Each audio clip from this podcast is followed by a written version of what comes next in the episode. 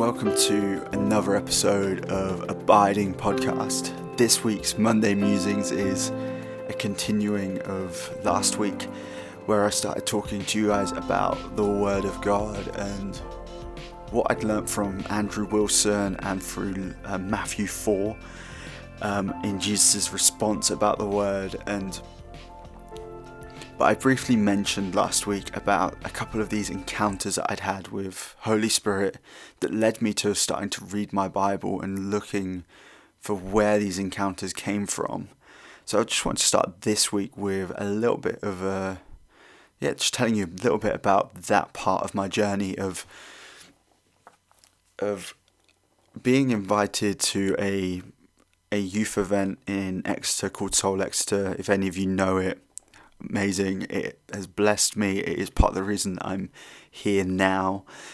Um, so there was a youth group that was happening in a school lunchtime club, and we decided, like the, the people running it, um, said, "Hey, we're going to go to Exeter. We're going to go bowling during the day. We're going to go out for McDonald's, and then we're going to go to this um, this event in the evening." I was like, "Cool, I can go to that. That sounds fun."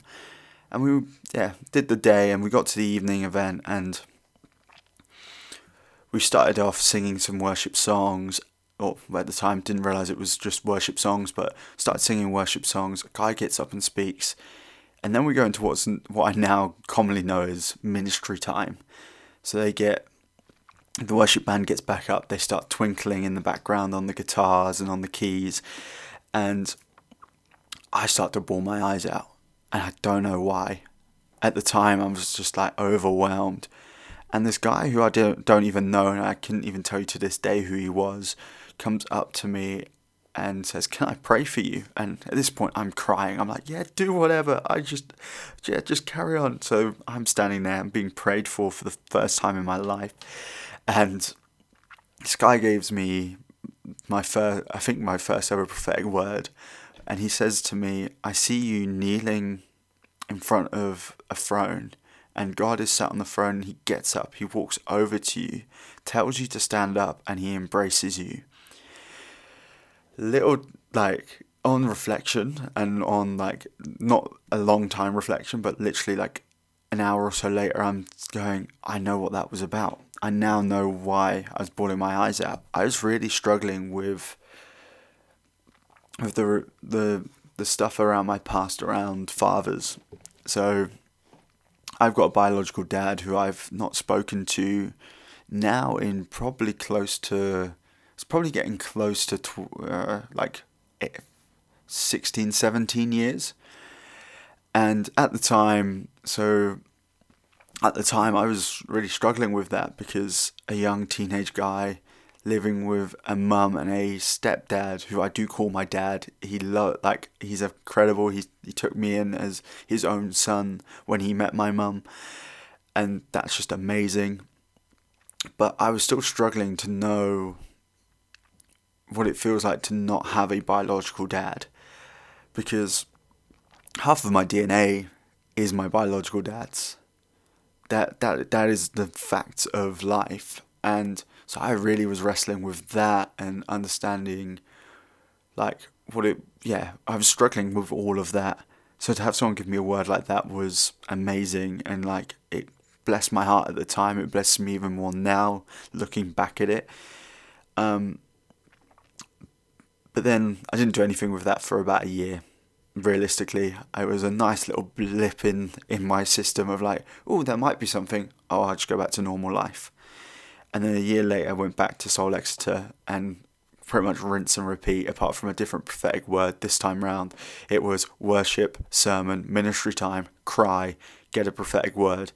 And this time round, it was of me and Jesus stood in a forest, both dressed in white. And it was that evening that the youth worker that took me to the event handed me my first Bible. And I still remember it. It was a blue paperback youth Bible. It was, I think it's a New Century version, is like the translation.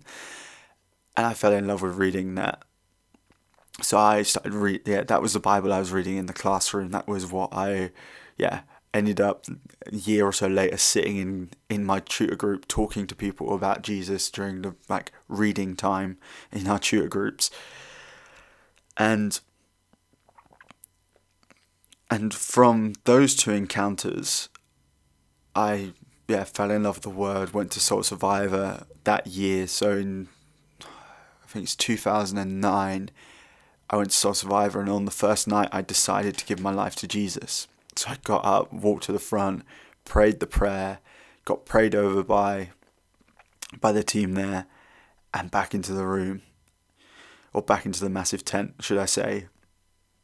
And that was the beginning of my journey of faith. And at some point, I will do a, a your walk with myself. I'll get one of my closest friends to um, interview me for that because I don't just want to ramble at you for an hour. That would be really weird. Um, but from there, I ended up attending a couple churches in Devon, one of which was a Anglican Methodist church where I actually was part of towards the end part of running the youth group. I was leading worship at the church at that point. But I also attended another church, which was a kind of charismatic evangelical church. I'd say the, the church that the adults went to and the youth were part of were similar but quite different. The the church on a Sunday for the adults was very charismatic, very spirit filled. The worship was incredible. We'd all worship together, but after the worship, we'd split into two separate rooms.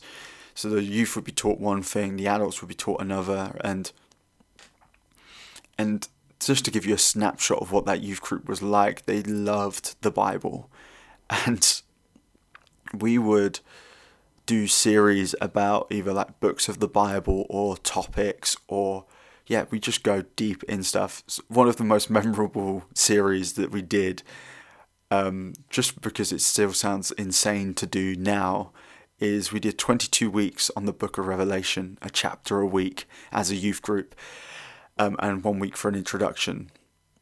Absolutely insane. And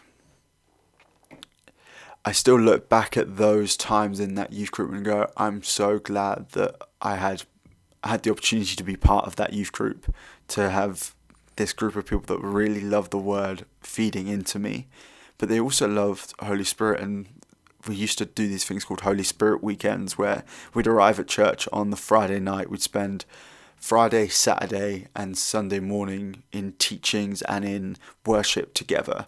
And there was time to hang out and chill out, eat lunch, dinner, and all of that stuff together. Um, and then, but for me, I caught, may have caught glimpses of what like the charismatic side of that church looked like. Um, and then in 2014, I moved to Bath, and within a couple months, there was a leadership conference here in Bath uh, with the it was a leaders conference for partners in harvest which is a movement of churches a network of churches birthed out of the toronto blessing. Or the toronto yeah yeah toronto blessing. So you're thinking john arnott you're thinking um, georgian banov that sort of crowd of people. And to come from a slightly more evangelically side of the church, listening to a lot more like reformed teachers, i.e., Mark Driscoll, Matt Chandler, John Piper, to come to a space where you've got the teaching for me at that point wasn't very memorable. What I can remember distinctly about that conference was what was happening in the spirit people shaking, people crying, people laughing, people falling over, and people jumping around firing Holy Spirit arrows at people and like all of that sort of weirdness that comes with the part the charismatic church. But it really challenged me to think to really kind of wrestle with my uncomfortableness in that moment because some of it I was comfortable with, other parts was like, is this honoring? Is this dishonoring? Is this right? Is this wrong? Um, and it was all stuff that I ended up dealing with at a later date in in a sozo session. So for some of you who don't know what sozo is, it is a inner healing ministry kind of born out of Bethel Church in Redding, California. And what the key thing that they do is, or to, just to explain it briefly, is that they believe that our interactions, our relationships with i.e. our mums, our dads, and our equals, our brothers, our sisters, and our friends shape the way that we see different parts of the Trinity. And they might bring in lies or things that we believe about God that aren't true that we need to deal with. And what you're doing in a sozo session is removing the people out of the gap, the people that are supposed to fill the gap or to be the bridge between you and God, or give you an idea of what God is like, and pull them out so that you can see God for who He is and take out the lies that have come in because no one is a perfect representation. The clearest example is like dads. God the Father.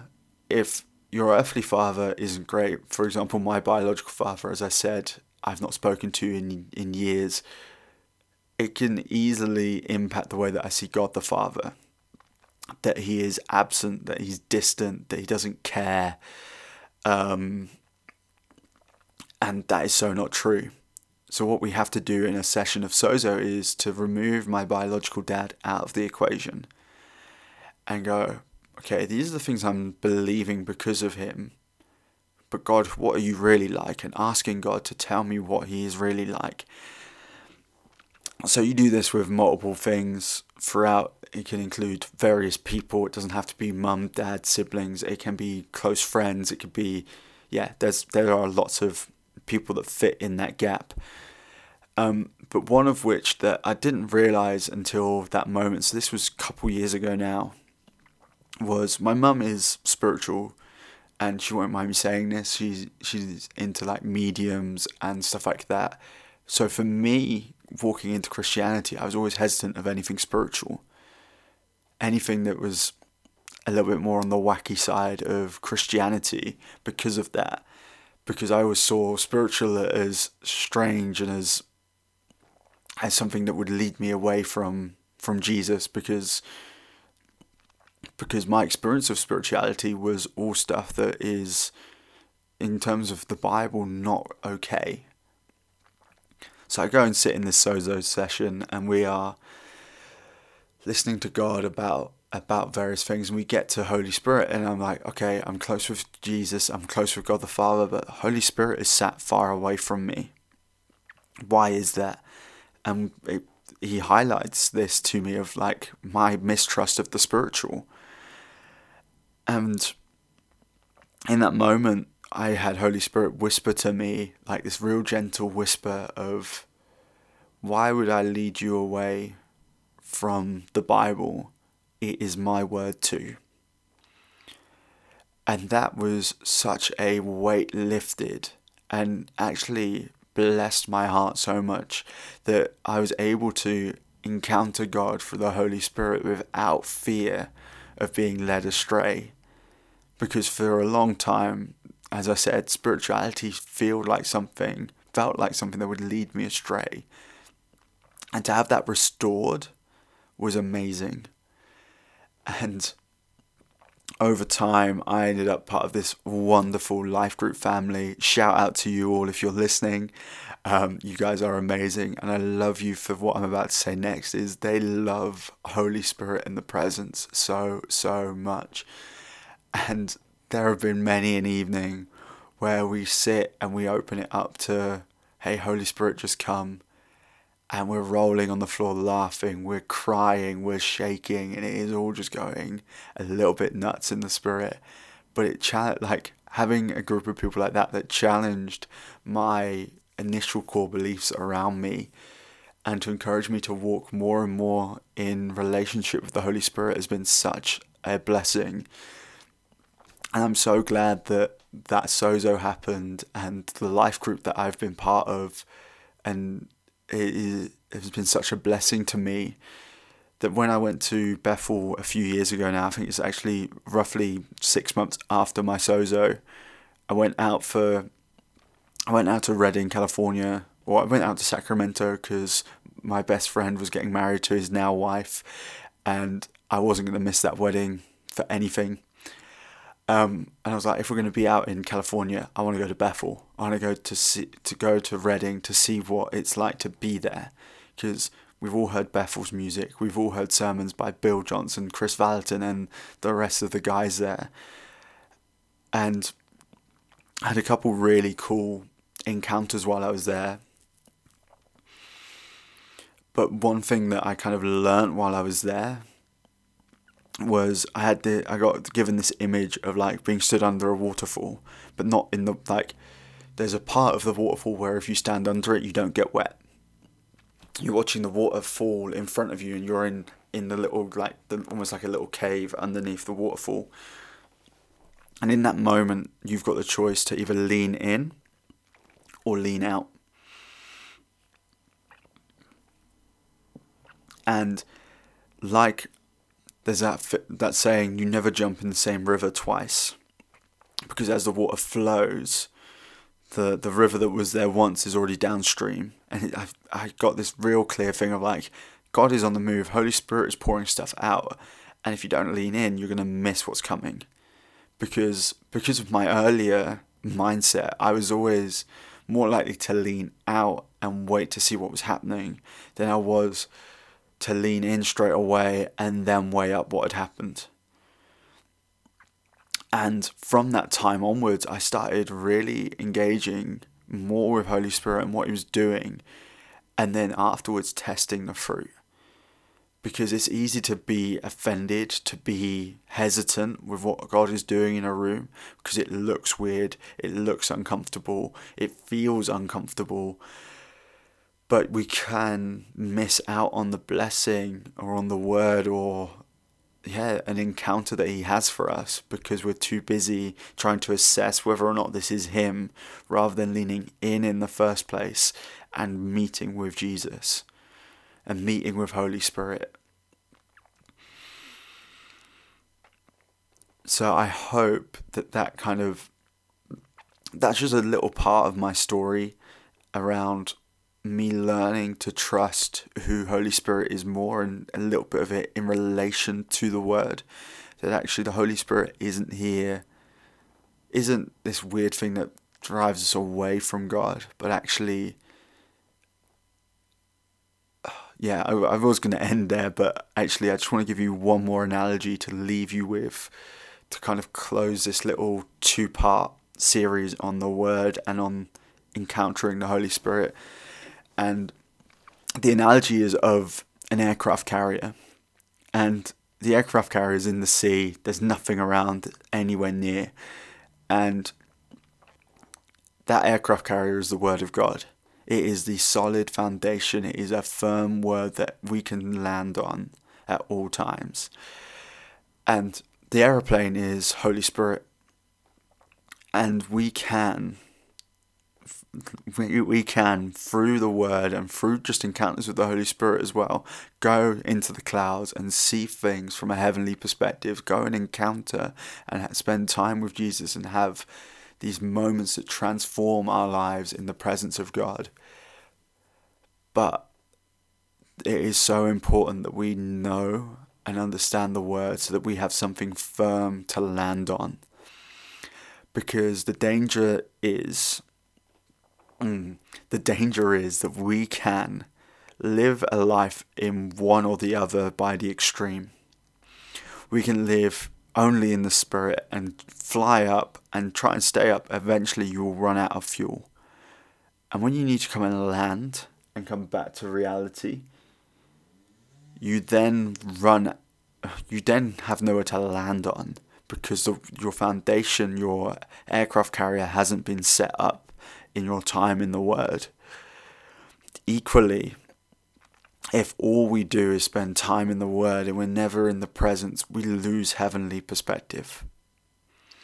We lose that time of spending time at the feet of Jesus because the number of times I've had an attitude or a thought or a conviction, a conviction in inverted commas, and as soon as I step foot into the presence of Jesus, those things fade away because they're no longer important. It's been amazing. We sometimes when we spend so much time in the Word, we lose sight of Him. We start to worship the book rather than the man. The, whoa, the man who wrote it. Not the man, but the God who wrote it and spoke it into existence. Hmm that there is that the two things are meant to be intertwined. They're not meant to be one or the other.